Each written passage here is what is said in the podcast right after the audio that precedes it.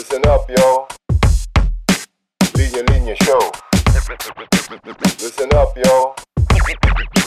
Linya-Linya Show. Listen, listen up, yo. The Linya-Linya Show. Bumabalik every week. Parang yo-yo. Sa office, sa condo, sa F X, sa kanto. Walang pinipili, basta pili-pili. Yo, yo, yo. Hello. Hello, guys. Magandang araw. Uh, tanghali, gabi, kung anong oras man sa inyo dyan ngayon. Nagbabalik ang The Linya-Linya Show, Zoom edition. At nandito tayo ngayon, meron tayong isang napaka-espesyal na, na guest. No? Um, at ang pangalan niya ay si Jaton Zulueta. Woo! Woo! Hi, Jaton! Hi, Jaton! Magandang, magandang hapon sa'yo. No? Kumusta ka dyan? Okay naman. Alam nyo, um... matagal nang pinangako ni Ali na maging go- guest ako ng Linya-Linya Show. uh, lagi niyang sinasabi, sarap i-record ng usapan natin. Ah. Tapos napapaasa pa eh. Sabi, sige sa sunod. Hanggat dumating sa point na sinabi ni Ali na, sino kaya yung magandang pwedeng guest sa edukasyon? Ako naman parang, uh, ako pwede ba? Oo nga, ikaw. Kaya maraming salamat. Nakarating din po. Oo nga, uh, medyo I think it's impossible. Talagang mababa na itong ano natin, na journey natin bago tayo napunta dito kasi nag-meet pa tayo. Kasi natatawa ako every time every time na mag-uusap kami ni Jaton, sa huli ko naiisip na parang, ay, ang sarap sanang i-record nun ah. Dapat i-record natin. No? Tapos kapag pinaplano ko na yung, yung podcast, kung ano-ano naman ang, ang nangyayari. So finally ito, kahit na naka ano tayo, naka-lockdown tayo at nasa kanya-kanyang bahay, uh, na, finally nat, natuloy din to. No? So bago tayo tumuloy, no, Jaton, pagpapakilala muna, no. Um, yung tinatanong ko sa mga guests ng The Linya-Linya Show, no. Ano bang linya mo? Yung linya ko, ako si Jaton Zulueta. Ako yung founder at executive director ng A H A Learning Center. Uh, A H A Learning Center, isang free after-school program. May mga community center kami sa Makati at Tondo na nagbibigay ng libreng English, Math, Values Formation, Programming, Feeding. Uh, pero ngayon, sa ngayon na sarado na pulat ng community center, nagtayo kami ng Eskwela Pamilya, isang Facebook-free uh, messenger homeschool na may nine thousand users po. Yan po yung ginagawa namin sa ngayon. Yun! So, si Jaton niya, ano, dagdag ko lang sa credentials niya dahil aabutin tayo ng mga tatlong oras kapag binasa ko yung, yung credentials at mga awards na natanggap ni Jaton. Ano. Pero, ayun, no, bukod sa founder at executive director siya ng A H A Learning Center, awarded din siya ng ten Outstanding Young Men or T O Y M Awards. Ano. Kailan, anong taon yan, Jaton? nineteen eighty, ano yan? Grabe ka naman. Bata-bata ka na. Ayan ka na eh. twenty eighteen naman, twenty eighteen. twenty eighteen. Pasok na pasok tayo tayo mo. ten young nga. ten young. Outstanding. Oo nga, buti. Buti. So, umabot, umabot. Umabot, umabot. Sinabi mo kanina tayo, hindi tayo abot doon. twenty years old din eh. Pero grabe, no? Grabe yung respeto ko sa...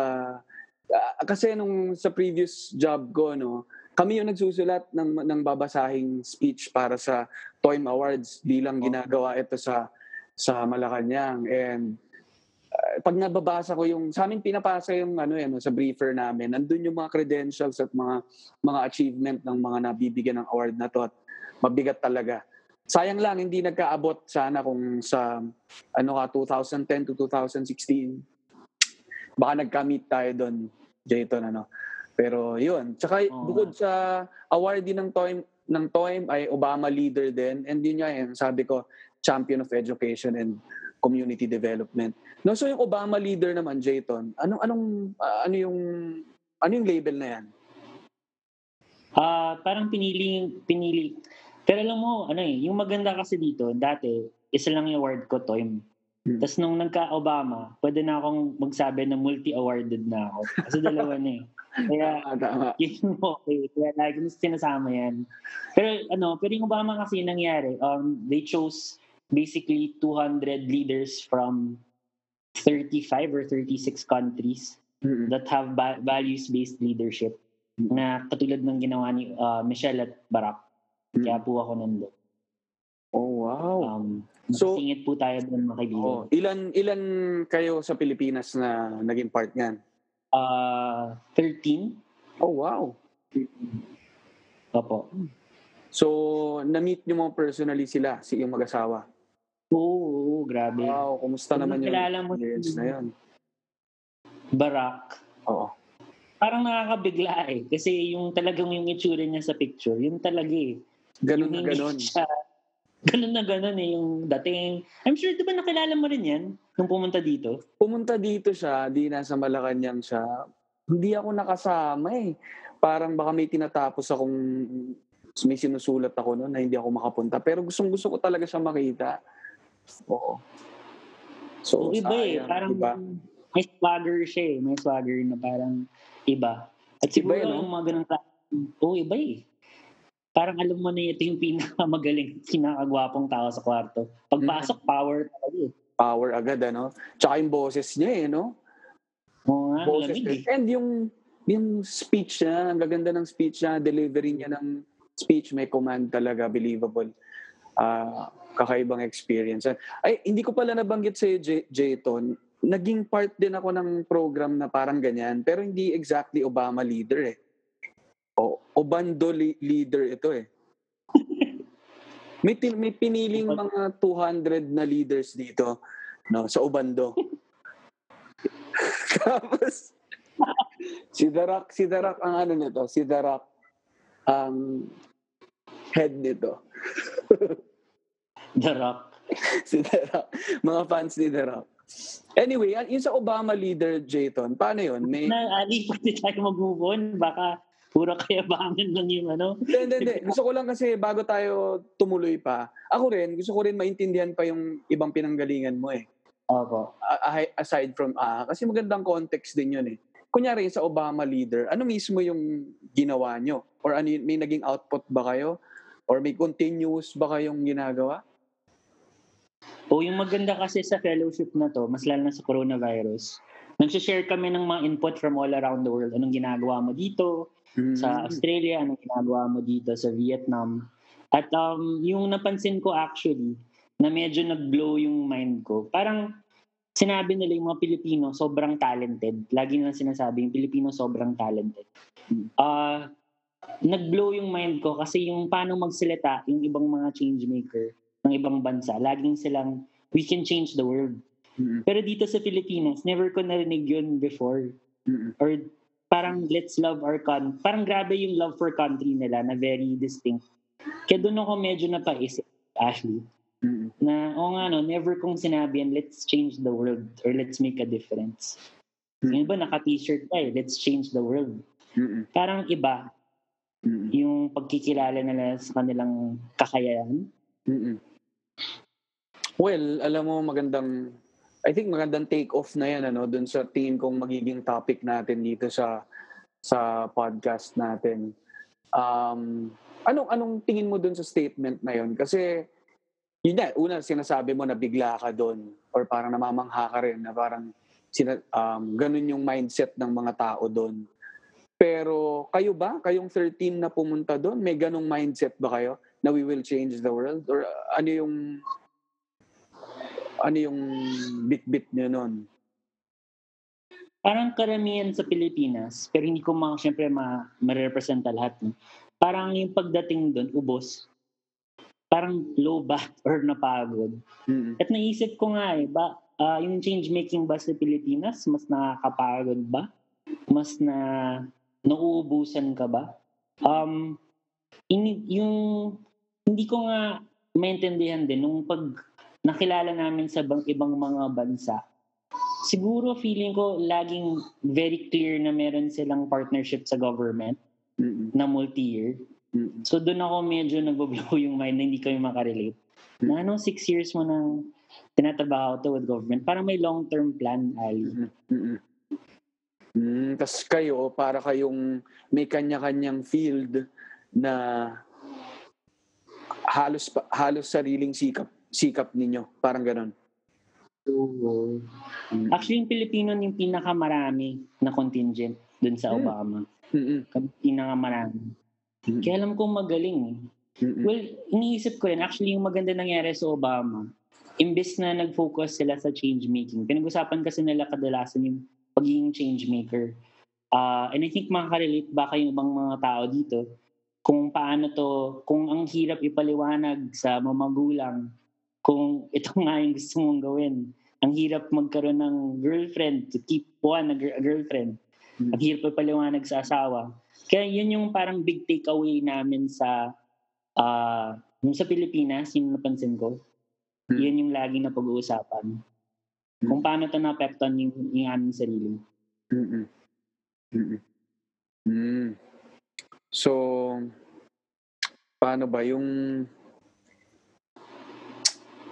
mo mga naiisip ko dyan. Uh, so parang ano ba, ang, ang take mo ba ay tayong mga Pilipino parang hindi innate sa atin or parang hindi ba tayo built to parang, kasi kung yung mga kasamahan nyo, ang lawak na ng pagtingin, eh, no? Ang lawak na ng parang, nandito ako para marami tayong gagawing pagbabago sa mundo. Samantalang kayo nga, eh, sabi mo, parang hindi naman, parang hindi exactly ganoon, ano. Parang tayo bang mga Pinoy, masasabi mo ba na nasa mas maliit na, yung pagtanaw natin sa mga pwede nating gawin ay mas maliit kumpara sa mga ibang bansa? Well, yung mga napag-uusapan rin namin, um, in fairness naman, hindi naman lahat ng bansa ganun magsalita. Okay. Yung mga yung mga nanggaling sa medyo mga first world, Singapore, Japan. And I think there might be a correlation. Naisip ko nga rin, um, sa mga malilit na bagay din, na bakit kaya kahit sa pagiging superhero, no? Never natin maiisip na kahit sa imagination natin na may superhero na Pilipino na magsasave ng buong mundo. Mm-mm. Kahit sa mga comics hanggang Quezon City lang, di ba? Mm. At hindi ko alam kung baka Sorry? Si Gagamboy lang yung naiisip ko eh. Anyway. Batang Z. Batang, si Batang Z. Mm. Nagpapa, uy, ba't alam mo yun? Kala ko twenty-two ka lang. Hindi, ano yun? Batang, ano yun? Zulueta. Batang X na eh. May mas luma pa doon. Batang X, pare. Oo, oh, may Batang Bago X. Bago magbatang Z. Eh. Oo, oh, huli tayo. Pero hindi ko maalam, hindi ko alam. Um, siguro naisip ko na actually napag-usapan rin, hindi lang dun sa convening, pero yung sa pang-araw-araw. Yung dito kasi parang, parang kahit yung pagsasabi na ako ay bayani or ako ay isang modernong bayani, hindi natin nasasabi yun. Mm-mm. Parang kahit ako, pag mas lalim ng awarding na pinag-uusapan yung magandang bagay, parang nadidiri ka ba or nahihiya? Mm-mm. Ba, Ali, pinag-usapan na rin natin yan dati. Kapag may nagsabi, Ali, ang gandang servisyo ginawa mo sa, ano, sa bansa. Hmm. Hero ka. Parang meron tayong issues about that. Eh. Ilang eh. Ilang tayo, no? And ano, kunyari, yung ikaw, nung binabanggit ko tong part na, ina, ano ba yun? Pilipino lang ba yung ganyan, Jaton? O hindi ko alam sa psych kung mga tao in general, eh ganyan eh. Na kapag pinupuri mo or pinapasadahan mo yung mga nagagawa niya, ay naiilang siya, no? Kasi ikaw kanina, nung gusto kong daanan natin yung achievements mo, ikaw mismo nagsasabi na nagbubuhat ng bangko. Baka yung pagbubuhat ng bangko, no, Jaton? Parang di ba common expression sa atin yan? Na nagbubuhat ka ng sariling bangko. Parang, ano ba yun? Indicative ba yun of how we see ourselves? Or parang, yun na nga, parang kapag kami ginagawa kang mabuti, hindi yun, hindi, hindi siya dapat ibinabandera or dapat nasa gilid lang yan. Ako, siguro, na naiisip ko kasi minsan, hindi ko alam kung pareho para sa'yo, Ali.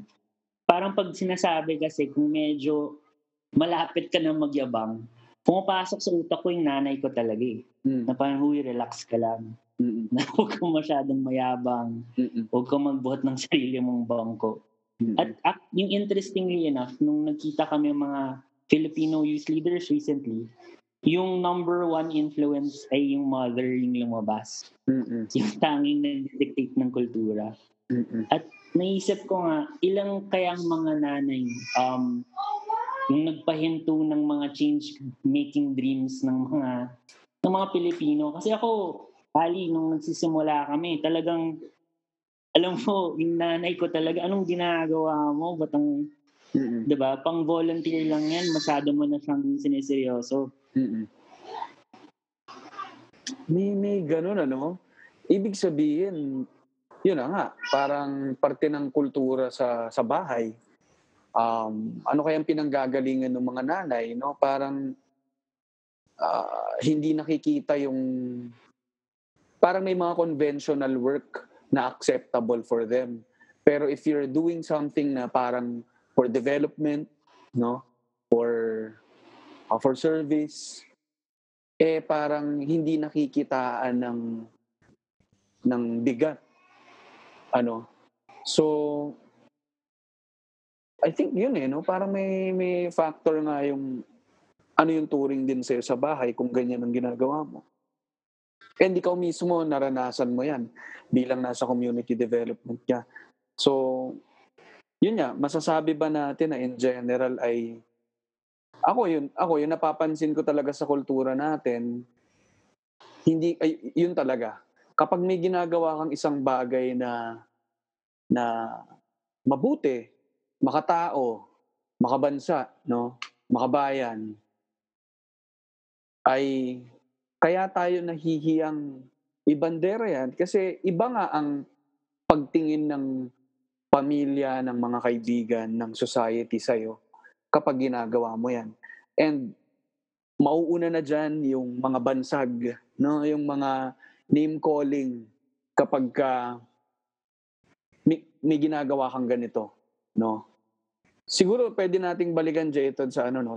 Ikaw, binigay mong example yung sa nanay, eh. Sa bahay yun eh. Pero sa classroom, di ba? Tayo sa, sa ano, sa school noon. Kapag ikaw yung nag-volunteer mag-didel, ano, ano yung sasabihin sa'yo? Parang kawawa kayo, no? Kung ikaw. Parang ito oh. na lang ba yung ano mo sa buhay? Oh. Or parang minsan nga may nagbabuo eh. Boo! Ikaw oh. na naman. Ito yung sinasabi dyan, Jaton. Eh. Teacher's pet, sip-sip, pabibo, pabida. Diba? Jollibee pa nga yung tawag kasi pabida daw. So, eh, parang, pero parang, yun eh, no? Parang kung babalik, babalikan natin ang school at ang pamilya na isa sa mga pinaka Ah, uh, ayan ang mga foundation ng formation natin as as ano no bilang tao ay naiimpluwensyahan tayo dahil sa mga sinasabi tungkol sa ginagawa natin. And dun pa lang dahil nga nagre-resort to mga name calling, baduy ka, parang hindi ka cool kapag ganyan ang ginagawa mo. Kunyari tumutulong ka sa school, student leader ka, et cetera. Sa bahay naman kapag ka nagsalita ako nyari sa sa hapagkainan, no? Kunyari sa hapagkainan sa ito. Di ba? Tapos ako kasi, very ano, eh, no? Parang uh, very involved ako sa mga nangyayari sa lipunan, sa, ewan ko, parang, minsan nakakailang magkwento about it. Kasi, parang, sasabihan ka na, hindi ito yung venue for that, or, oh, pag-usapan na lang yung mga mas, masasaya, or mas, para may ganun din, ano. So, ayun lang, parang tingin ko may may malalim na pinanggagalingan eh.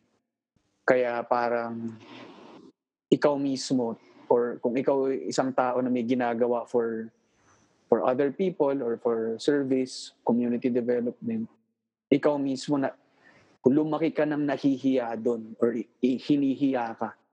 Agree ka ba doon? Oo naman. I think yung karamihan ng mga tao na nakakausap ko na, sumusub- na sinusubukan maging kung man magkaroon ng community development, N G O, yung number one deep, deep fear niyan, anong tingin ng nanay at tatay ko? And lagi, kahit forty-five years old na, yun pa rin, ano yung tingin ng nanay at tatay ko? Uh, karamihan ng, ano, ng pang- pangarap either nagpo-put on hold or yung project ay hindi natatapos, hindi dahil kulang sa pera. Pero iniisip nila, nako, ang dami kong tinutulungan. Pero yung nanay ko hanggang ngayon iniisip kawang-gawa lang kasi yan. Hmm. At baka, I think normal siya in all cult, in most cultures. Hmm. Pero sa Pilipino, dahil sa relationship natin sa pamilya natin, parang mas mas masakit siya or dinadamdam mm. natin. Mm. Um, yung naging grasya ko kasi, after a while, uh, sinusuporta naman ako ng nanay ko. Yung hindi niya sinusuporta yung mga iba't ibang paraan. At kadalasan, at sinasabi ko sa mga bata, importante kasi minsan, katulad ng pagsusulat, no? Minsan hindi pa kasi ready yung gawa mo eh. Mm. At min- pinapakita mo na agad. Mm-hmm. Wala pa, first draft lang. Mm-hmm. You're supposed to still work on the second, third, fourth, fifth draft. Mm-hmm. At gusto mo na kagad, pag pinakita mo sa minamahal mo sa buhay, uy, okay na to, na makita niya yung nakita mo. Mm-hmm. Pero hindi pa kasi siya tapos mm-hmm. yung gawa mo. Mm-hmm. So, paano niya makita kung ano yung nasa puso at isipan mo? Mm-hmm. Yan yung gusto kong balikan sana na kung nagsisimula ka ulit, siguro marami akong may ipon na luha at heartbreak. Mm-hmm. Kasi kung hindi ko inisip na dapat in every step of the way, maintindihan ako ng magulang ko, ng mga kaibigan ko. Mm-hmm. Well, ano, talagang lumalabas yung ano eh, no, parang yung gaano nga ka yung, yung, yung papel ng pamilya sa mga buhay natin. Halos marami sa atin talagang yun ang nagdidikta kung sa, sa gagawin natin sa buhay natin, kung anong iniisip nila, anong sinasabi nila about you, et cetera et cetera. Anong sinasabi nila sa mga amiga, mga, sa mga tita at tito. Oo, ano? Mga tita. Ang laki-laking, laki, ang laki-laking epekto niyan sa, sa atin bilang bata. No? So, I think yun yan, no? hindi naman, hindi naman, tingin ko pinanggagalingan ng mga magulang din dyan. Ng generation nila ay para hiyain lang tayo mismo eh, no? Pero may pinanggagalingan din sigurong ibang konteksto, no? Pero yun na rin yung hirap siguro kung nag-iiba ng generation at nahihirapan din silang intindihin yung generation natin na may mga iba't iba ng paraan to to to live, ano? to to na may mga iba't ibang karera o may mga iba't ibang paraan tumulong na wala na dun sa conventions ng panahon nila na halos iaabot na lang sa'yo yung uniforme kung ano dapat ang gawin mo. Magiging doktor ka, magiging engineer ka dapat, magiging doktor ka, lawyer, et cetera. No? So parang I think yung generation din natin yung pumasok na may mga iba't iba ng pwedeng gawin. Option. Diba? Oo. Diba? So yung mahirap dito kasi, yung pangarap mo, mahirap nang ipaliwanag yun sa magulang mo, diba? Hmm. Kung anong gusto mo gawin. At napansin ko, at hindi ko alam kung makakarelate yung mga nakikinig. Parang yung, yung like kong sinasabi sa mga estudyante ko. Kasi sa estudyante namin, nakadalasan yung maraming hindi nagbabasa dyan, hindi nakabasa dyan. Maraming mga slow reader, maraming mga delinquent, ganyan. Sinasabi ko sa mga, ano, sa mga estudyante, na lagi mong intindihin na yung nanay at tatay mo nagagaling sa pagmamahal mm-hmm. o sa takot. Yun lang naman. At mm-hmm. kadalasan, kung paano sila mag-react, idepende rin kung paano ka magkwento. Mm-hmm. Kung lalapit ka, tapos sasabihin mo, Nay, pumunta ako sa A H A. Gusto pa, parang gusto kong maging katulad ni Tito Jaton mm-hmm. or Tito, Teacher Jaton. No? Mm-hmm. At gusto ko rin magtumulong sa kapwa, ganun. Mm-hmm. Naku, iisipin ng nanay mo, patay. Ano to? Ako na ba dito forever? Oo. Ako na ba yung pabayad ng tuition ng mga anak mo? Mm-mm. Paano to? Magutom ba to? Mm-mm. At feeling ko dun, na, dun, dun kasi nanggagaling. At looking back naman, yung mga taong medyo nagsabi sa akin na huwag gawin to, hindi ko kasi sila binigyan ng uh, mga rason para para ikumbinse na ito ay tamang daan para sa akin. That makes any sense. Mm, yeah, yeah, yeah. I think yun nga, eh, no? Parang sinasabi natin ngayon, sa pag-pursue din ng gusto mong gawin, ano? Parang maraming factors na, na maraming, hindi naman harang, ano? Pero marami talagang uh, magiging challenge bilang parte tayo ng isang society, isang kultura, nakatulad kung nasan tayo ngayon, no?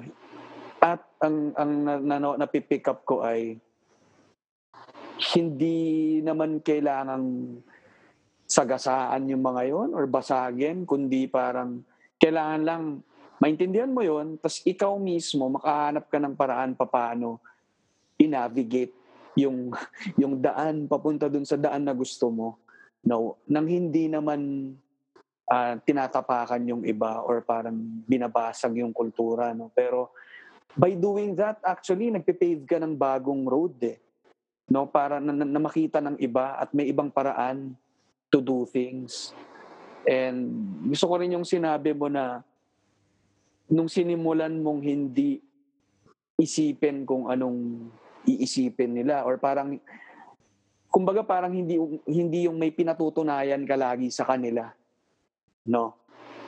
Parang nagsimula sigurong mas nakapag-focus ka at hindi ka ma-distract dun sa mga yon at mas makatuloy ka dun sa gusto mong gawin. Ang hirap eh, no? Kasi actually hindi ko alam na ganito yung pag-uusapan natin. May iba tayong plano. Oo nga eh. Okay. Pero siguro, pero siguro yung nakaka, since alam ko, mga twenty-two years old yung mga nakikinig dito.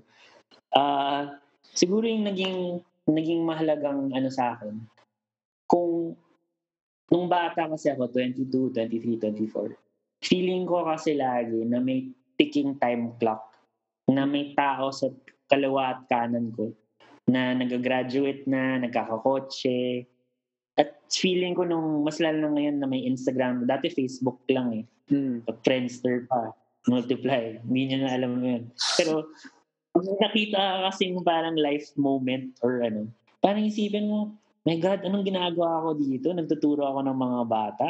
Mm-mm. Parang wala lahat ng kinikita ko nung punta doon. So, naghanap ka rin ng validation sa mga magulang mo or yung mga taong mahal mo na tama yung path na to. Mm-mm. Pero yung natutunan ko, mas lalo ng the last couple of years, mahaba pala yung buhay. Mm-mm. Na actually, yung mga senador, yung mga nasa gobyerno, yung peak ng kanilang ano, ng kanilang career, usually nasa seventy pa yan. Mm-hmm. So mahaba yung buhay. Mm-hmm. Kaya kung buong twenties mo, trinay mo lang lahat ng pwede mong matry hanggat makuha mo yung makuha mo, okay lang pala yun. Mm-hmm. At kung buong twenties mo, hindi ka maintindihan ng magulang mo kasi you're still figuring it out, okay lang din yun. Mm-mm. No? Mm-mm. Okay lang na i-post yung mga pangarap kung kailangan kumita para sa pamilya. Okay lang din yun. Mm-mm. Yung itong idea na may pressure na kailangan mong gawin to or kailangan mong maging successful at a particular time. Feeling ko, ito rin ay hindi nakakatulong para sa change maker kahit sa lahat ng tao. Pero mas grabe siya sa mga mahihirap na tinuturuan namin. Kasi sa kanila, kung anong na-graduate mo, usually yung manakausap ko, yan na yung maging career mo. Ang hirap kumbinsihin ng mga estudyante ko na nag-graduate na, na magpalit ng career. Mm-mm. Ang hirap. Parang ayaw na nilang tumaya. Kasi ito na yung daan eh. Mm-mm. I think ano, no? Talagang ano eh, parang again, yung impluensya ng ano eh, no, na parang kinondisyon sa atin na ito yung path ng buhay. Na twenties, gagraduate ka, kukuha ka ng trabaho, magtatrabaho ka, maghanap ka ng partner mo, magkakapamilya kayo, mag-iipon kayo para sa bahay, sa coach. Parang merong nakaset na na ganun. Kaya tingin ko, doon ang gagaling yung pressure, ano? No, eh yun kasi nakiki yun ang sinasabi ng magulang, yun ang pinapanood mo, yun ang mga nakikita mo sa pelikula, sa mga series, et cetera. Pero mag- marirealize mo no kapag nandun ka na nga sa edad na edad na yan na tayong dumaan dumadaan na ngayon diyan ay hindi pala iisa lang ang for- walang iisang formula for this. And tingin ko nare-realize na yan ng generation ngayon na maraming papansin ko maraming late na nagpapa, nagpapamilya din, ano? Parang hindi na yung dating pressure din na to, dapat at a certain age, dapat may pamilya na ako, et cetera. So parang tingin ko, dulot yun ng sinasabi mo rin na nare-realize na pwedeng i-postpone yung mga ibang bagay kung tingin mong may iba kang bagay na dapat gawin ngayon. Diba? Yun yung storya kasi nung buhay ko, Ali. Uh, nung nineteen years old ako, pumunta ako sa cemetery, sa Manila South Cemetery. At parang nung nagtuturo ako doon, seven to three p.m. every Saturday. Parang naisip ko, wait lang, parang magaling pala ako magturo. Hmm. At nung point na yun, kaka-graduate ko lang, like second year lang ata ako ng, sa Ateneo.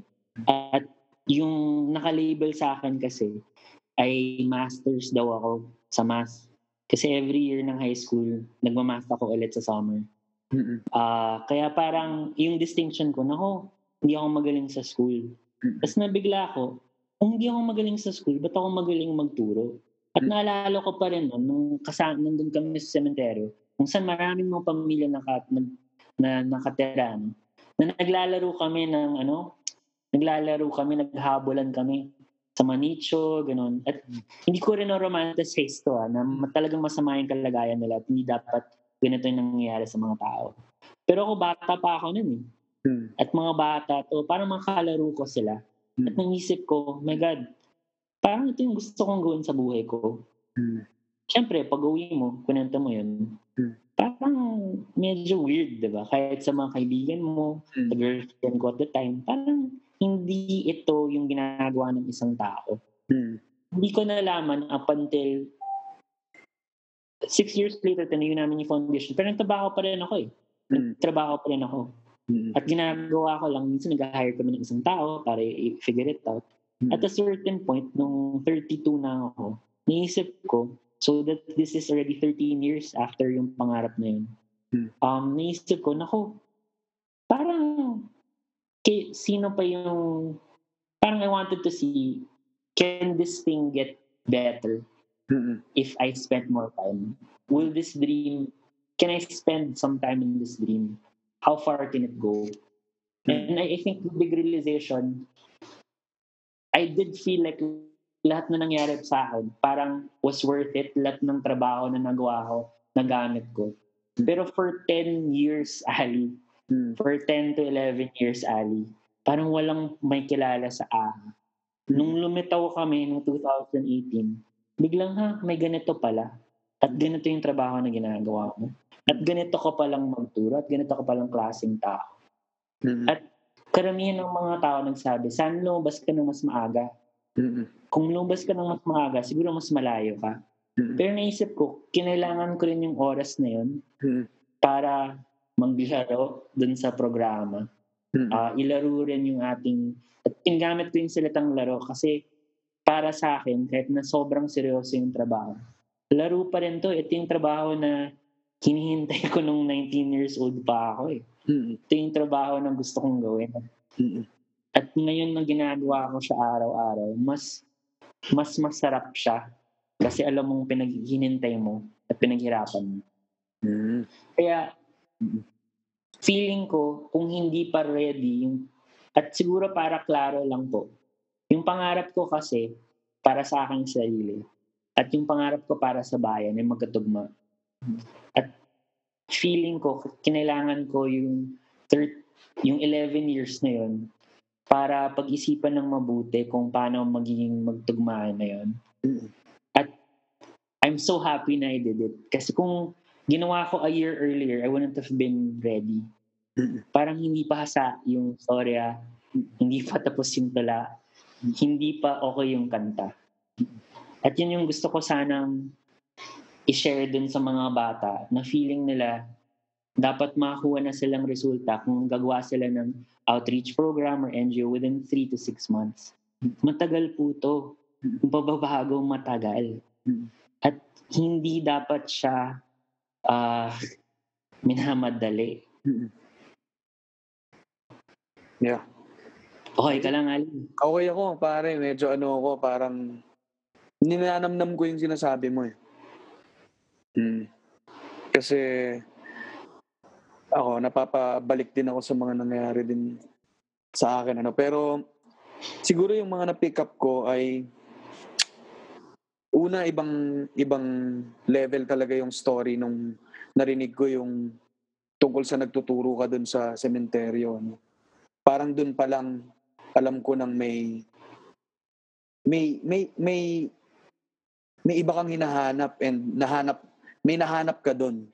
Nung, nung nagturo ka doon. And kahit na parang yung pressure sa'yo ng, ng family o ng, sa sarili mo mismo, eh parang nanuot sa'yo yun eh. Kaya parang hindi mo iniwan yun eh. No, kahit na nagtrabaho ka sa ibang lugar, parang binalikan mo yun. No? So, um, yun. And kasi parang hindi yung... Sorry, God. Go, go, go. Hindi, parang inisip mo rin kasi nung time na yun. Inisip mo rin, kasi isang center lang yun, one hundred fifty. At nalala ko, kinusap ko yung mga kabatchmate ko na changemaker. Sinabi nila, ito lang, ito lang yung gusto mo mangyari. Parang, they made me feel very, very bad na this is your dream. Your dream is for one barangay to get scholars. Your dream is to create one center. At napansin ko rin yung kailangan pag-usapan at di ko alam kung makarelate ka.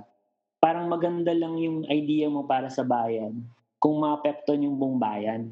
Mm-hmm. E iba sa atin, gusto lang makatulong sa ating mga barangay, ang ating community. Ngayon lang ako nag-iisip ng bayan. Mm-hmm.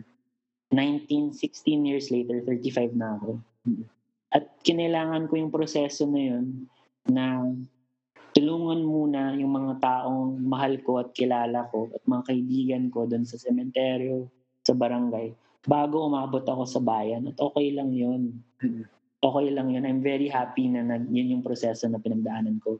Kasi kung diniretso ko yung bayan, paano ko matutulungan yung bayan kung hindi man mo matutulungan ang isang barangay? Hmm.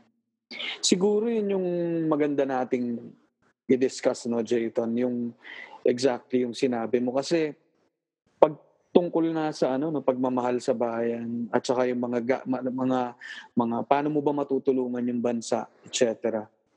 Nakaka-overwhelm siya, eh, no? Nakakalula, nakakalunod na parang paano ang dami-dami nating problema. And paano natin yan sisimulan? And based dun sa story mo, parang ang sinasabi mo ay ang hirap ng tumanaw sa malayo eh dahil hindi mo siya makita, hindi mo siya mahawakan. Pero kapag nagsimula ka muna sa isang sa mas maliit, uh, sa mas sa, sa, sa totoong di, nararanasan, nahahawakan, nakikita na na na-experience mo, siguro natuturuan ka niyang maintindihan eh kung bakit mahalaga yun yung gagawin mong at ginagawa mong yun. And siguro parte talaga siya ng isang proseso na, na hindi hindi madali at hindi mabilis. No. And I think yun yung lesson eh. Kasi sanay tayo eh. Sanay tayo mga Pinoy sa kultura, sa sa kultura ng mabilisan at um, may isang isang taong gagawa niyan para sa ating lahat. Na three to six months. Ay, hindi pala three. Sorry, sorry. Na mas na maikli. Basta maikling panahon. Ano? Pero basta maikling panahon. No, pero yung tingin ko yung yung tinuturo nung life story mo, Jaton, yun eh. Na hindi siya madali, hindi siya mabilis.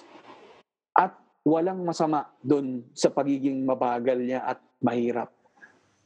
Dahil parte siya ng proseso at mas naiintindihan mo yung proseso, mas tingin ko, mas matutugunan mo siya.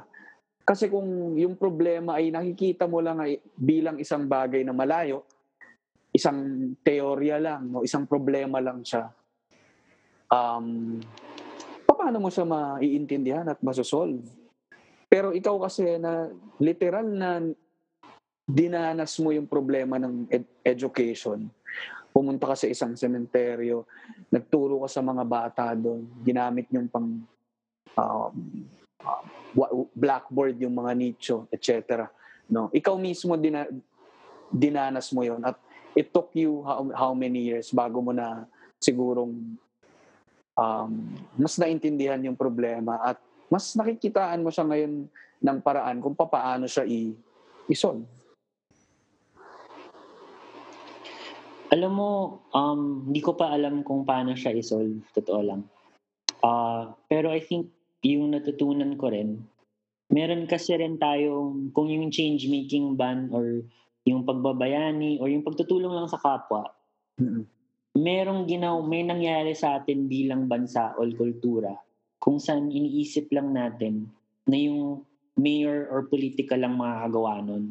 Mm-hmm. At hindi ko alam paano nangyari yun. Mm-hmm. Doon ako medyo, sorry, alam ko dapat light tong Linya-Linya Show. Mag-joke tayo, mama. So there's like, oh my God, sino to? Si Asian Beauty. De, de, de, de, de. Pero, uh, ito ang reality na. May nangyari na sa atin eh, bilang kultura. Hmm. Bilang kultura na yung politiko lang. Kaya pag nag-iisip tayo ng pagbabago, pag nagagalit tayo sa mga hindi dapat nangyayari, yung, yung knee-jerk reaction natin ay tumingin sa mga tao sa taas. Hmm. Pero, I think yun yung nangyari nung pumunta kami doon sa mga leadership seminar, yung, yung pinuntan ko nga doon sa Obama. Karamihan sa amin, kahit all over the world, lagi yung iniisip namin is hindi lang dapat iba yung gumawa. Kung iba na gumawa na, ibang N G O, ibang gobyerno, nagmumula yun hindi sa dapat there's someone else that's better. Hmm. Nagmumula yun sa feeling namin. At feeling ko minsan na it, I'm not good enough to do this. Hanggang ngayon na ito na nga na may ginagawa kaming maganda. Sa utak ko, iniisip ko, may ibang tao ba dapat na gumagawa nito? Mm-hmm. Kasi nabibigla ka rin eh. Pag nakakapasok kasi ng mga kwarto kung saan may mga desisyon na apekto ng milyong-milyong Pilipino. At nakalusot ka doon, tumingin ka sa left at tumingin ka sa right. Parang may imposter syndrome na lumalabas. Mm-hmm. Na ako ba talaga mm-hmm. ang dapat makatulong? Ako ba talaga yung dapat yung leader? Hmm. At yung yung tumatak sa utak ko nun, nung sinabi ko mag-full time ako dito sa A H A Learning Center, sabi ko, sa dalawang taon, dalawang taon papatahimikin ko yung boses na yun. Hindi ko siya papakinggan. Hmm. Pag pumasok siya, sabihin mo, excuse me lang, wait lang. May dalawang taon ako para sa sarili ko at para sa bayan. At kung hindi man ako karapat-dapat na nandito, okay lang. Basta nandito ako sa kwarto na to. At may magagawa ako. Mm-hmm. Yan yung naging, I think, realization ko na medyo nagbago ng buhay ko. Mm-hmm. Nung inisip ko pa araw-araw, at minsan every five minutes, ako karapat-dapat ako na nandito. Mm-hmm. Kung tayong mga Pilipino na nakikinig, i-turn on lang natin yung switch na yun. Mm-hmm. Hindi lang tayo makakatulong, pero baka makakita tayo ng mga daan sa pagbabago na hindi natin nakita before. Kasi yung aking matagal na iniisip for a very long time, yung pinagdadasalan ko is magkaroon ng ibang tao na magtatayo ng after-school program ay mm-hmm. linapitan ko lahat ng mga N G O, mga kumpanya, na kung pwede nyo bang isponsoran or kunin na lang to. Mm-hmm. At ito hindi dahil nag-give up ako. Pero inisip ko, siguro pag nasama to sa isang malaking N G O, mas gaganda. Mm-hmm. When the only way it got so much better is when I started saying yes to not only myself that I am good enough, but also realizing that if I say I'm good enough, then I can teach all of my students that they're good enough. Mm-hmm. Kaya Ali, alam mo yung yung parang eleven years na simula mm. versus yung last three to four years, ibang-iba. Mm-hmm. Hindi lang ako, yung mga nanay, yung mga bata, nag-bloom eh. Mm-hmm. Lumangas. Mm-hmm. Kasi sinasabi ko sa lahat, ako, na- nararamdaman ko yung nararamdaman mo. Kung walang naniniwala sa'yo, ako yung unang maniniwala sa'yo. Mm-hmm. At alam ko gaano ka-importante may makita at maniwala sa'yo. Kasi yun yung kinailangan ko rin mm-hmm. nung ako kaedad mo. Mm-hmm.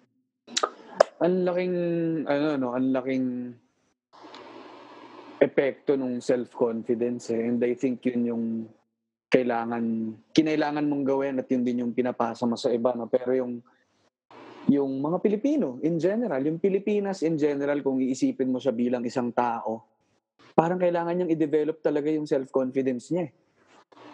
At ma-realize niya yung self-worth niya. Kasi nga, yung past nitong tao na to, yung ng, ng Pilipino, ay hindi madali. Hindi siya lumaki sa isang conventional na, na, na imagined natin na, na dapat kung paano lumaki ang isang bansa. Na dumaan tayo sa katakot-takot na pananakop, ano, and hindi naging madali. So tingin ko, yun yung kailangan pang i-develop talaga natin as a nation. Na tayo mismo yung maniwala sa sarili nating capabilities. Nakakatawa, no? Kasi ikaw nagsasabi, and madalas din tong sinasabi, Na, na, na, na, ng iba, no? Na parang yung mga ibang bansa pa yung nagsasabi kung gaano tayo ka galing at kung ano yung kaya nating gawin, and dun pa tayo nakakakuha ng ng ano, no, ng, ng lakas ng loob kapag ibang bansa na yung pumupuri sa atin. Pero kapag tayo-tayo ang nagpupurihan sa isa't isa, nahihiya tayo at naiilang tayo, no? So kaya tingin ko dapat, eh, tama yung ginagawa mo at yung kinakwento mo na simulan sa sarili natin, tayo mismo maging confident tayo sa sarili natin na hindi tayo inferior sa iba. Tapos, simulang i-apply yun sa ibang tao. No? Simulang basagin yung kultura ng pangmamaliit sa kapwa natin, mga Pilipino. And, well, yun. Tama, go ahead. Go ahead. Magaling yun, sinasabi mo. Mm, yun. And, um, ayun lang, parang, tama eh, internal muna siya eh, sa'yo muna. Then, i-apply mo siya sa iba. Tapos, yun nakita ko dun sa story mo na sinabi mo, nag-iba eh, nung last four years. Parang, simula nung mas naging bukas ka sa iba, mas, mas, ang parang naisip mo ay, hindi ko sasarilihin to at hindi ko kakayanin to ng mag-isa. Meron akong, nai- meron akong ginagawang mabuti at nakikita ko yung epekto niya sa ibang tao. Pero imagine kung mas maraming tao yung gumagawa nito. Dun sa um, kakalat. Parang tama, tama, tama. Ganda. Naisip ko nga, nung sinasabi mo nga yan, hindi ko na-realize. Kaya parang ano, parang libreng therapy pala to. Ah, uh, naisip ko. Kita-kita tayo ulit ha, next week. Yan, guys. Pero yung naisip ko kasi, parang nung kung nagkukwento ka, uh, hindi ko alam, pero kung sa kultura kasi natin, uso kasi pag, mang, pag may nangyaring maganda, sasabihin natin kasi, thank you God ah. Lahat, it's all in God's name, ganyan. Mm. Parang never tayo yung gumawa. Chamba, galing. Galing natin, nakalusot ako. Kahit ako hanggang ngayon, paano ka nakapasok? Nakalusot ako eh. Nakachamba na ubusan. Mm-hmm. At kahit na sinasabi natin pa joke yan, mm-hmm. feeling ko yung paulit-ulit natin ng pagsasabi, nakakapekto rin kung paano natin makita yung sarili natin. Mm-hmm. Kahit gano'ng ka, kahit gano'ng ka natin condition kung ano yung confidence natin, hindi natin magagawa. We have to change what we say about ourselves. Mm-hmm. And a big part of it is kayo yung manikinig. Kung ikaw naka-scholarship ka, kahit kung nakapasok ka ng college, no? Yes, may God's will rin yan. Pero ikaw rin yan. Ikaw yung nakapagpasa mm-hmm. ng exam. Mm-hmm. Ikaw yung naka-graduate. Uh, ikaw yung nakakuha ng trabaho na yan. Mm-hmm. Kaya yung pinapanggan ko nga itong si Ali nung last, nung last month yung sa speech niya, na yung paano niya ikunento kung paano siya nakapasok sa sa ano sa speech writing dun kay Pinoy.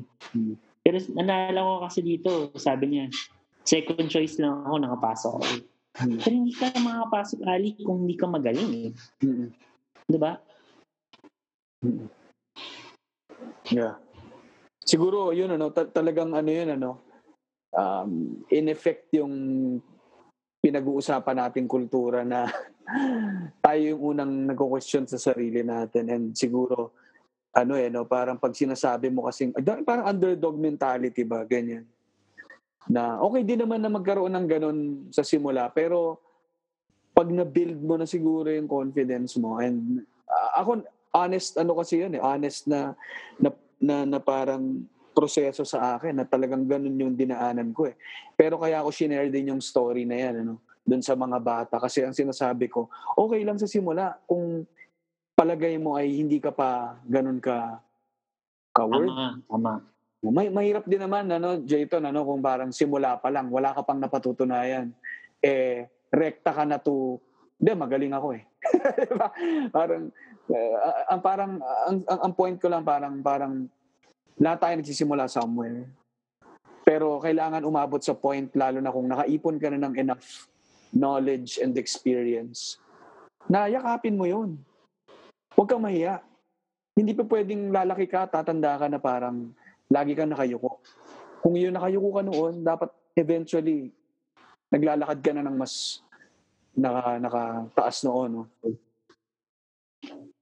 Pero iniisip ko rin kasi, parang what's wrong about, kumbaga, what's wrong about going for things that you don't deserve? Kasi yun na nakita ko sa ibang mga bansa eh. Mm-hmm. Yung mga nagsa-startup, diba? Yung mga startup na tech, yung mga presentation, wala pa silang nagagawa. Mm-hmm. Hindi, hindi naman sila sobrang galing, pero paano magsalita? Mm-hmm. Parang they are able to talk themselves up so much. Mm-hmm. To get into all of these rooms na hindi naman karapat-dapat sila nandoon. Mm-hmm. At feeling ko, that helps also eh. In the two years, sorry, it's not four years pala. Two years lang pala since all-in po tayo. Mm-hmm. All-in ako. In those two years, pag nakakuha ko ng meeting, at minsan yung dati kong sarili, sasabihin ako, hindi pa kasi ready yung project. Mm-hmm. Pikit, pikit mata na lang eh. Mm-hmm. Na kahit na malit pa to, alam ko na makakayanan ko kung anong mang, kumbaga I believe that in every meeting, I'm the best person to talk to the yung ka-meeting ko. Yun yung sinasabi ko sa sarili ko. Kasi nung napansin ko yung kaliwa kanan ko, naku, parang yung mga mas malalaking N G O, yung mga mas uh, malalaking kahit yung mga kumpanya, hindi naman yung mga, hindi naman malayo kami eh, ng mga nagtumatakbo nun. Mm-hmm. At nasabi ko yun kasi yung, yung overconfidence ba, yun yung kailangan ng mga batang tinuturuan namin. Kung galing Tondo ka at sabihin mo pupuntang Ateneo, my God, kailangan mo talagang kumbinsihin lahat ng mga tao mm-hmm. na nagsasabi hindi ka pang Ateneo. Mm-hmm. At marami yun. Mm-hmm. At para makadaan ka nun, feeling ko hindi lang swag eh. Parang malupitang almost self-delusion mm-hmm. to get to that. Mm-hmm. Gets, gets ko, Jaton. And think, medyo parang natutumbok ko na eh. Parang ganito. Parehas tama eh. And yung sinasabi ko kasi yung pagkilala sa sarili eh. No? Parang, para maging confident ka, kailangan makilala mo yung sarili mo. No? And pag mas kilala mo yung sarili mo, alam mo yung ibubuga mo, definitely, mas may panghugutan ka ng confidence, ng swag. Pero gusto ko rin yung sinasabi mo na hindi kailangan laging enough na. So, ang naisip ko naman dyan ay ano eh, tiwala sa sarili. No? So, pagkilala sa sarili, oo, pero kailangan sabayan mo ng tiwala sa sarili.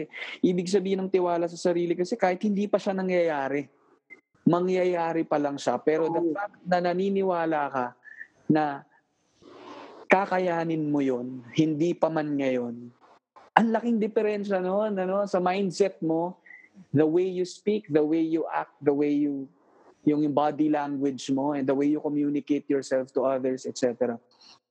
Lalabas na agad eh. And kung, yun na nga, kung, kung wala kang tiwala sa sarili mo, ganito pa lang kasi ako, agad-agad yung tono ng boses mo, mababa. Yung katawan mo, naka, oh. naka, nakatupi yung shoulders mo. Eh, ano, ano pa, paano pang titingin ng ibang tao sa'yo? Kung ikaw mismo sa sarili mo, yun ang tingin mo sa sarili mo. So, yun. Yun, yun ang maganda kong na-pick up. Na tama, dapat habang kumakalap ka pa lang ng experience, eh, may tiwala kang darating ka sa mas mataas. At hindi ka nandyan lang. Ikaw kasi yung magdedirekta ng storya mo eh. yung yung ikaw yung magdedirekta kung ano yung story ang makita ng mga taong nakilala sa nakilala mo. Mm-hmm. Kaya napansin ko yung nagbago from two years ago. Inuuna ko bago sa lahat ng presentation, uy, na ganito lang to ah. Ito yung problema. Kasi yung mentality ko, mentality ko noon, parang nisip ko, dapat within um dapat kasi maging makatotohanan above board. Mm-hmm. Na pag kunento ko na over, na hindi, hindi yan yung totoong storya. Pero in reality, hindi, hindi kailangan malaman ng tao yung buong storya, yung masama at yung, yung masama at ot maganda. Kailangan lang nila malaman yung storya na mapapagalaw, nil, na mapapagalaw ng storya mo minsan. Yun lang. Minsan kailangan lang nila malaman na uh, matito, mama, that they can trust you, diba? Hmm. And sometimes, you know, I feel like um, that's something that I've been able to coach yung mga students ko. Mm-hmm. Na mas lalo na yung mga students ko na binabago nila yung storya. Sa sinasabi ko, kung magkukwento ka tungkol kung saan ka nang galing at anong hirap na dinanas mo, huwag kang paiyak-iyak. Kasi kahit man malungkot yung storya na sinasabi mo, hindi ka lungkot-lungkot yung pagkatao mo. The fact na dinaanan mo yan, mas grabe pa ang inyong pinagdaanan sa lahat ng mga kilala ko. Kaya ako, medyo galit ako dun sa mga youth leaders. Totoo lang eh. Lagi mong inimbita for youth leader talk. At lagi kong tinatanong, ilan yung mga public school universities dito? Pura Ateneo, Lasal lang ba talaga tayo lagi? Ito na ba yung magagaling? Mga kaklase ko yung iba naman dito, hindi sila magagaling lahat. Ano-anong mga kalokohan yung sinasabi nila? Bakit sila diretso na, karapat-dapat na makuha ko tong trabaho na to kahit walang experience. Mm-hmm. Pero yung karamihan ng mga Pilipino na nanggaling po sa hirap, mm-hmm, utak po nila kahit ano pang dinanas nila, forever silang hirap. Mm-hmm. At gusto ko kasing makuha yung yabang na, ng Pinoy, ng mga estudyante ko, na kahit na hindi nila, hindi pa nila kaya at that moment, katulad ng nangyari sa storya mo, diba? Mm-hmm. Kakayanin, mm-hmm, matututunan, mapaghihirapan. Mm-mm. Dalawang taon nung sinabi ko, yung kinumit ko, na araw-araw gigisi ako ng four kasi Kobe fan ako eh. Kobe, mm. Mamba mentality. Mamba mentality, alas four. So, alas four gising. From four to six, siguro mga one year, four to six, ginagawa ko lang. Kasi wala akong kilalang mga kumpanya, mga sponsor. Tinitingnan ko lang yung mga Facebook page ng mga sponsor. Tapos minamessage ko yun araw-araw. Grabe. Copy-paste, copy-paste, copy-paste. Please, isang meeting, fifteen minutes, five minutes. Isang daan yung na- na-email namin. At alam mo, yung, yung iisang nag-reply, yan yung malaking sponsor namin ngayon. Cold call. At naiisip ko, iniisip ko kasi nung mga parte, nung I think mga seventy-six time na, parang iniisip ko, nako, baka doon ka nagda-doubt eh. Hindi sa twenty-five. Kasi medyo cool ka pa sa twenty-five eh. Parang laro pa eh. Pag seventy-six na yung bilang, parang, uh, Jaton, baka tama yung sinasabi ng kabarkada mo na. Hmm. Hindi dapat to full time. Hmm. Pag umabot ka na sa one hundred kasi, at sinasabi ko to sa lahat ng klaseng pagkakataon, kung trabaho man siya, eskwela man siya, gumawa ka ng listahan ng isang daan. At daanan mo lahat yun. Hmm. Worst case scenario, wala kang makuha, magandang TED Talk yan pag naging ma-okay ka na dinaanan mo. Mm-hmm. Pero yung napansin ko, pag nadaanan mo yung one hundred, by the seventy-six, seventy-seven, you start getting creative. Nagtatanong ko na ako ng kumpanya ng mga kaklase ko, saan ka ba nagtatrabaho? Pwede ba akong padala ng sulat na yan? Para lang umabot ako sa isang daan. Mm-hmm. At yan yung nakakatulong. Mm-hmm. Kasi nasabi ko rin sa mga batang tinuturuan ko, ilang beses ka sumubok. Kasi kung ikaw ay talagang naniniwala ka magaling ka, karapat-dapat ka, you should be worth more than one hundred tries. Mm-hmm. And I will try one hundred more times for you. Because you're worth it also. Grabe naman yun. Grabe yun. Hmm, kinilabutan ako dun. Pero yun, tama, no? And akong, ako yung, yung, sa, da, sa dami ng points sa sinabi mo, Jaton, ano, parang lahat yun sa pool. And parang yung nakikita ko lang talagang yung mga Pilipino, pag binigyan mo ng pagkakataon talaga eh. Pag binigyan mo ng pagkakataon at, at ano eh, parang may ibubuga talaga, may may kayang ibigay. Yun lang talagang yung reality natin ngayon na meron talagang inequality, no? So, na, na parang may mga mas nabibigyan ng pagkakataon, may mga ibang na pagkakaita ng pagkakataon, and yun yung nakakalungkot. Pero yun yung maganda na sa ginagawa nyo sa A H A na tingin ko ang ginagawa nyo, ayun na, leveling the playing field. Bakit hindi pagbigyan yung mga ibang alam nating hindi nga ano yun, kahit na dumanas sa hirap. Dumanas talaga sa hirap yan, and all the more na dapat um, tignan sila ng tingalain sila dahil ibang ibang ibang challenge ang kahirapan sa lahat ng aspect, ano, para malampasan ng isang tao yan or para harapin hinaharap ng isang tao yan at magawa pa rin niya yung gusto niyang gawin. Ang laking ang laking-laking ano kaagad yan, ano, ang, ang laki kaagad ng impact ng, impact ng, ng yan, no? So ayun, kaya parang Kaya yeah, yun, I, I think kailangan magsimula dyan, eh, no? Magsimula with, um, uh, naiisip ko lang yung mga taong nakakausap mo eh, dyan sa A H A na, na siguro kahit sila naninibago, no? Dahil iba yung turo sa eskwela. hindi, hindi sila, iba yung turo sa eskwela, iba yung, iba yung turing sa pamilya, tas iba yung nararanasan nila with you. Kasi, yung mga sinasabi nyo lang ng mga, ano, Jaton, eh, yung mga parang pinapadigkas mo sa kanila na, ano yung, ano yung sinasabi mo, pinapasabi mo sa kanila sa A H A? Na, tayong pagbabago ng ating hinihintay. Tayong pagbabagong ating hinihintay. Tsaka yung, may isa pa eh, about Pilipino ako, uh, ano yun? Pilipino ako, handa ako mangarap para, hindi lang para sa aking sarili, pero para sa aking bayan. Mm-mm. Ako, the fact na may mga ganyan, you know, na parang sinasabi nila yan at lumalabas sa bibig nila at naririnig nila yung sarili nilang sinasabi yung mga yan. Ang laki ng impact niyan sa, sa bata, eh, no? Na kinakokontra niya yung mga doubts sa isip niya at mga naririnig niya sa paligid. Kasi yung importanteng kailangan pag-usapan at ang dami nating preconceived notion sa poor, sa kultura natin, na hindi nakakatulong sa mahihirap. Uh, yung notion na nung nagsisimula kami dito sa Eskwela Pamilya, yung Facebook Messenger school namin, at ginagawa namin sa Facebook Messenger kasi nga doon lang sila may access, no? Facebook free. Ang dami nagsabi sa akin, last week month lang na huwag mong gawin yan. Hmm. Kasi daw, yung mga tao gutom. At kung gutom sila, hindi sila makakapag-aral. Laging yan, Maslow. Lagi ako narinig, Maslow, hierarchy of needs, ganyan. Pero, yung gusto ko lang sabihin, kung kinikilala mo yung mahihirap bilang tao, alam mo na yung tao can have more than one feeling or definition of themselves. Pwedeng mahirap sila, pero pwedeng nangangarap pa rin yan. Pwedeng mahirap, pero nung liligaw pa rin. Pwedeng gutom na gutom, pero nagpapakit pa rin sa kapitbahay sa tabi.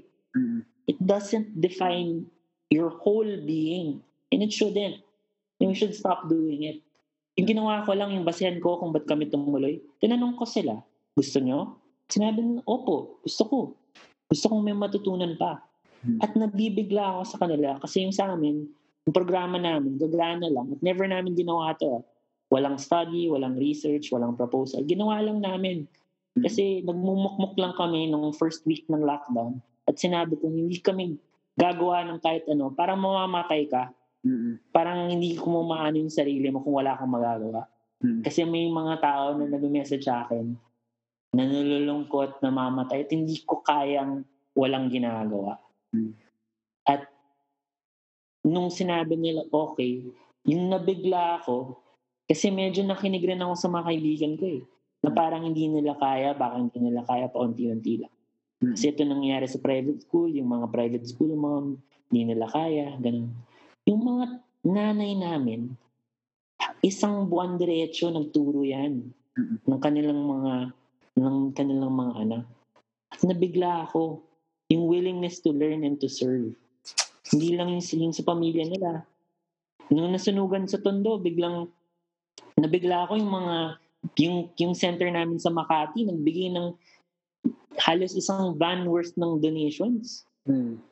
At hindi namin sila hindi namin hindi namin sila tinanungan. Within one hour na nalaman nila, lahat po ng mga tao ng tanong, saan ako pwedeng makatulong? Pwede ba akong tumulong? Paano? Mm. At feeling ko, yan yung pinakamagandang nagawa namin. Mm-mm. Kasi alam nilang pwede silang magbigay. Kasi sinabi namin sa kanila na may kakayan kang magbigay. Mm-mm. Hindi lang pera yung binibigay dito. Mm-mm. Kaya ako, pag-usapang ang bagan, hindi ko masyadong hinalagan yung pera. Hinalagan ko kung ano sa pagkatao mo, kagalingan mo, na mabibigay mo sa bayan mo tong oras na to. Mm-hmm. Ang, ang ganda niyan, Jaton. Ako yung nakikita ko sa ginagawa mo and sobrang, sobrang um, kinokomment kita sa ginagawa mo. Alam kong minsan nakakalimutan mo ng kung gaano kalaki at kalawak tong impact na ginagawa mo sa community at sa mga tao, no? Pero ako yung nakikita kong malaking ginagawa mo na I think kailangan sanang umabot sa mas mga nasa, nasa posisyon, et cetera. No? Pero ang nakikita ko kasi ikaw, you are working with the people. Hindi ka, hindi, hindi, you're not working for them. And malaking diferensya yun eh. Kasi kung if, if you're just working for the the poor, ano, parang ang unang-una, ang tingin mo kagad sa kanila, ano eh, mas mababa talaga. Na may meron kang sobra na ibibigay mo sa kulang. Pero kapag yung naging mentality mo ay you work with them, na meron din silang bit-bit na may maibibigay sa iba. At ikaw, hindi ka lamang, hindi ka lamang sa kanila. Ay, ang laki ng diferensya eh. And yun mismo yung ginagawa mo. Instead na ang daming nagsasabi sa'yo, o mag, mag-ano ka na lang, mag-donation drive ka na lang ng pera para maibigay mo sa kanila dahil yan ang pangunahin nilang pangangailangan para makakain sila dahil hindi sila mat- ginagawa namin naman yun. May mga gumagawa naman. Ginagawa rin namin. Oo, may ginagawa din naman na gano'n. Oh. Pero yung tingin kong ibang ginagawa nyo ay, yun na nga, na parang pwedeng diretsong turo or pwedeng makipagtulungan with them.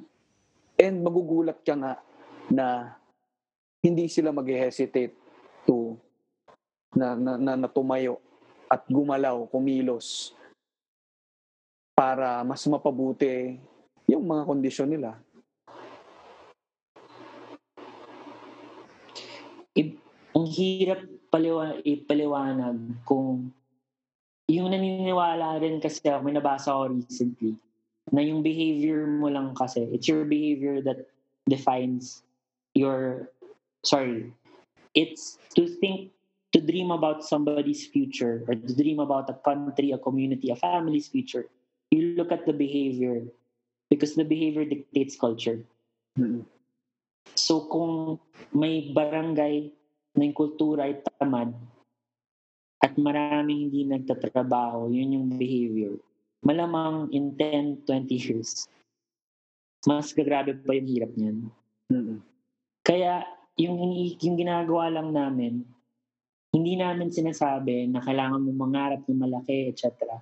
Ginagawa lang namin, baka pwede kang maging mas mabuting tao. Subukan lang natin. Mm-hmm. Kung maging mas mabuti kang tao ngayon, makakatulong rin yan, paliliit-liit, maliliit na maliit na pagbabago. Kasi pati tayo, ganun naman tayo gumawa. Eh. Kung kailangan natin mag-improve, magbago, may, may training. At unti-unti yan. Mm-hmm. At naiisip ko nga minsan na yung ganitong klaseng paraan, um, which I think is a lot of inspiration also, na kailangan mong i-inspire sila, na hindi lang nila natendo ng bakit o hindi. Yan yung kulang siguro sa mga usapan ngayon. Mm-hmm. Na naisip ko nga, alam mo, pag nakita mo yung mga ibang, sorry ah, ayoko maging political eh, pero makita mo yung ibang mga presidente ng ibang mga bansa, hindi nila, hindi lang sila nagsasabi ng plano, pero bibigyan rin sila ng pag-asa. Mm-hmm. At hindi ko alam, sa karamihan ng na-attendon kong mga seminar, kung ba't hindi tinuturo sa mga teacher or sa mga social worker paano magbigay ng pag-asa. We think that that's already inborn. But we forget na us in this kind of community work ay bugbog, heartbroken, kawawa, kinauhawa. At pagdating namin sa mga seminar na to, ubos. Gusto na lang kumain. Kaya, if somebody in that seminar, and I think that was, that was helpful sa Obama eh, naiyak kami nung sinabi ni Michelle Obama, kahit hindi niya sinabi sa sarili ko, pero sinabi niya, you are enough. You are enough and you're doing a good job. At sabi ko, oh my God, sa tagal ko nang ginagawa ito, wala nang sabi sa akin noon. At mas mabuti pa yun sa sa award or kung ano man. Nasasabihan mo, yung isang tao sumusubok gumawa ng pagbabago. Na alam mo, nakita kita that you're doing a good job. Malayo mararating ng ano, no? Words of encouragement. And yun niya yung hindi natin mahanap ngayon. Ano, uh, parte tayo ng bansa na may, ano eh, may gobyerno. And uh, again, ayaw natin dun sa path na yan. Pero alam, alam din natin yung laki ng epekto sana kung if we have leaders na hindi lang action ang ginagawa, pero nagpo-provide din ng ng ng words of encouragement, eh, ng ano nga, ng ng inspiration sa atin, dahil yung spirit natin yung binubuhayan yan eh. Hindi lang mga katawan natin, pero yung may, may mas malaki pang bagay na pwedeng makaapekto sa sa mga pakiramdam natin. Yung malaking ano yun, malaking bahagi yun. And And I guess ikaw nga, bilang yan yung ginagawa mo ring practice dun sa mga bata, sa A H A, sa mga magulang, just by telling them na okay sila, wala. Instead na sabihin niya yung kabaliktaran nun, no, na tinitignan yung sitwasyon nila as kaawa-awa, et cetera. Pero kung tingnan, mas, tingnan mo ng yung kabaliktaran nun, ang laki ng tingin ko magiging epekto sa kanila. Yung lagi namin sinasabi sa mga bata, kung may ginawa ka mang masama, hindi ibig sabihin masama kang tao. May ginawa ka lang masama. Pwede ka pa rin maging mabuting tao. At sa tingin ko kasi, hindi ko alam kung nakaka-relate yung, yung mga nakikinig, no? Pero ito nararamdaman ko lagi. Parang kung hindi mo kasi nagawa lahat ng tama, parang end game na eh, na ito na, failure ka na. Pero natutunan ko over the years is that dahil sobrang bagal ng pagbabagot, siguro alin nakita mo to sa gobyerno. Kahit na yun nga, lahat ng resources na siya na. Ang bagal ng pagbabago. At madaling mawalan ng gana, maisipan na yung sistema is broken. Pero kung ikaw mismo nakaisip na no matter how slow the change is, I am being the leader that I think the people I I serve deserve. Maybe that's enough eh. And that's what I think all the time whenever naisip ko na, oh, itong mga leader natin yun. Di ako na lang, sa sarili kong grupo, ako yung magiging leader na kailangan nila. Ako yung magiging leader, leader na feeling ko deserve nila. Kasi magaling sila, kaya kailangan magaling, maging magaling ako. At alam ko parang mahirap yun ano, yung responsibilidad na yun. Pero kapag paulit-ulit mong ginawa yung isang bagay at paulit-ulit mo sinabi, ako nga yung pagbabago na akong nihintay. Ngayon, hindi na ako nahiya eh. First eleven years ng face ng ano, kung titingnan mo yung A H A Facebook, wala ako doon, Ali. First four years. Ako lagi yung nagkumukuha ng picture. Hindi nila ma-prove na nandun ako. Dalawa, tatlong beses lang. Walang press. Nung taon na, na lumabas kami, dalawang dosena yung press, dalawang dokumentaryo. Hmm. At sa bawat dokumentaryo, parang lahat ng dati mong iniisip na masama ko sa sarili mo, tumalabas eh. Hmm. Pero iniisip ko lagi na yung leader na kailangan nilang makita ng A H A ng mga bata, at para sa aking sarili rin, ang isang tao na mahal niya yung sarili niya enough para mamahal mo yung bayan enough, kailangan mo mahalin mo yung sarili mo enough eh. Mm-hmm. At kailangan mo pakita sa mga ng mga ng mga makita ng mga bata na ikaw mismo ay may pinagdadaanan at may growth na nangyayari. Para pag nagkaroon tayo ng mentoring later on, meron ka bang credibility? Na hindi lang na nagawa ko, kaya mong gawin. Pero ito, pinagdaanan ko, kaya alam ko kung gaano kahirap to para sa'yo. Mm-hmm. Tama, no? Kaya, alam mo, Jaton, grabe itong usap natin and ang siksik talaga, no? And I hope itong mga nakikinig sa atin, napipick up, I, I'm sure napipick up nila to. And, um, yun, ang, ang, ang, ang sigurong magandang takeaway nyo rin dito talaga, yung simulang isipin, simulang um, itatak sa isip at ilabas sa actions na may ibubuga tayo and we are worth worth it, no? We are worthy, no? As a, as Filipinos, and as much as ang daming sinasabi about us, uh, ipakita natin and tayo yung magpakita sa kanila ng, na, na may kakayahan tayo at mabubuti tayong mga tao at marami tayong pwedeng gawin para sa sarili natin, para sa kapwa and ultimately sa sa buong bansa, no? So again, ito ay isang isang ongoing conversation, ano, Jaton, itong pag-uusap natin. Hindi talaga siya magtatapos bilang wala naman siyang iisang sagot. Pero constant questions, questioning ito eh. And unti-unti nating naiintindihan siguro habang lumilipas yung panahon. Pero yun, ang, ang, ang point lang din siguro talaga may magagawa na tayo ngayon at marami tayong magagawa. Sige, Jaton, ikaw. Yung naisip ko rin, Ali, baka kasi hindi ko rin, ano, nung nagsimula nga yung podcast, nung nag-uusap tayo, sabi ko patay, parang, parang naisip ko, patay, hindi ko ma, ano to, ma, matutuhog ba or matatahi na maayos. Pero naisip ko kasi, um, yung nakatulong rin sa akin, na mag-focus lang sa isang tao. Mm. Na isang tao na to, may isang tao ko laging iniisip. Yung kunento ko sa, nung pumunta ako sa opisina niyo, na yan yung tinutulungan ko. Mm. Um, nakatulong rin sa akin pag iniisip ko yung bansa na ang hirap, mm. hirap yung head around. Kasi marami tayong pinagdaanan. Mm. At yung, yung marami ng gobyerno at politiko, yung nag-heartbreak na sa atin, yung binasted tayo ng sobre. Mm. Kaya ang hirap mag, magkaroon ng tiwala ulit na may pagbabago ng magandang mangyayari. Mm. Yung naisip ko kung isipin natin yung bansa bilang isang tao na pinili nating mahalin at minamahal natin siya, hindi kung anong idea natin kung sino siya, pero kung sino siya, kung medyo magulo siya, medyo hindi siya nakakapagbigay ng pagmamahal, yun pa rin siya eh. At iniisip ko lagi, pag tinitingnan ko yung, yung bansa bilang isang tao, na mamahalin ko to, kung sino siya ngayon at kung sino siya maging. At maaring hindi siya maging mabuting tao eh. Mm. Pero hindi ko sasabihin na hindi ko mamahalin yun. Mm. At kailangan ko kasing, sinasabi ko yun sa mga teachers rin namin, kasi kailangan nilang mahalin yung bata kahit na hindi sumusunod or hindi nakakabasa.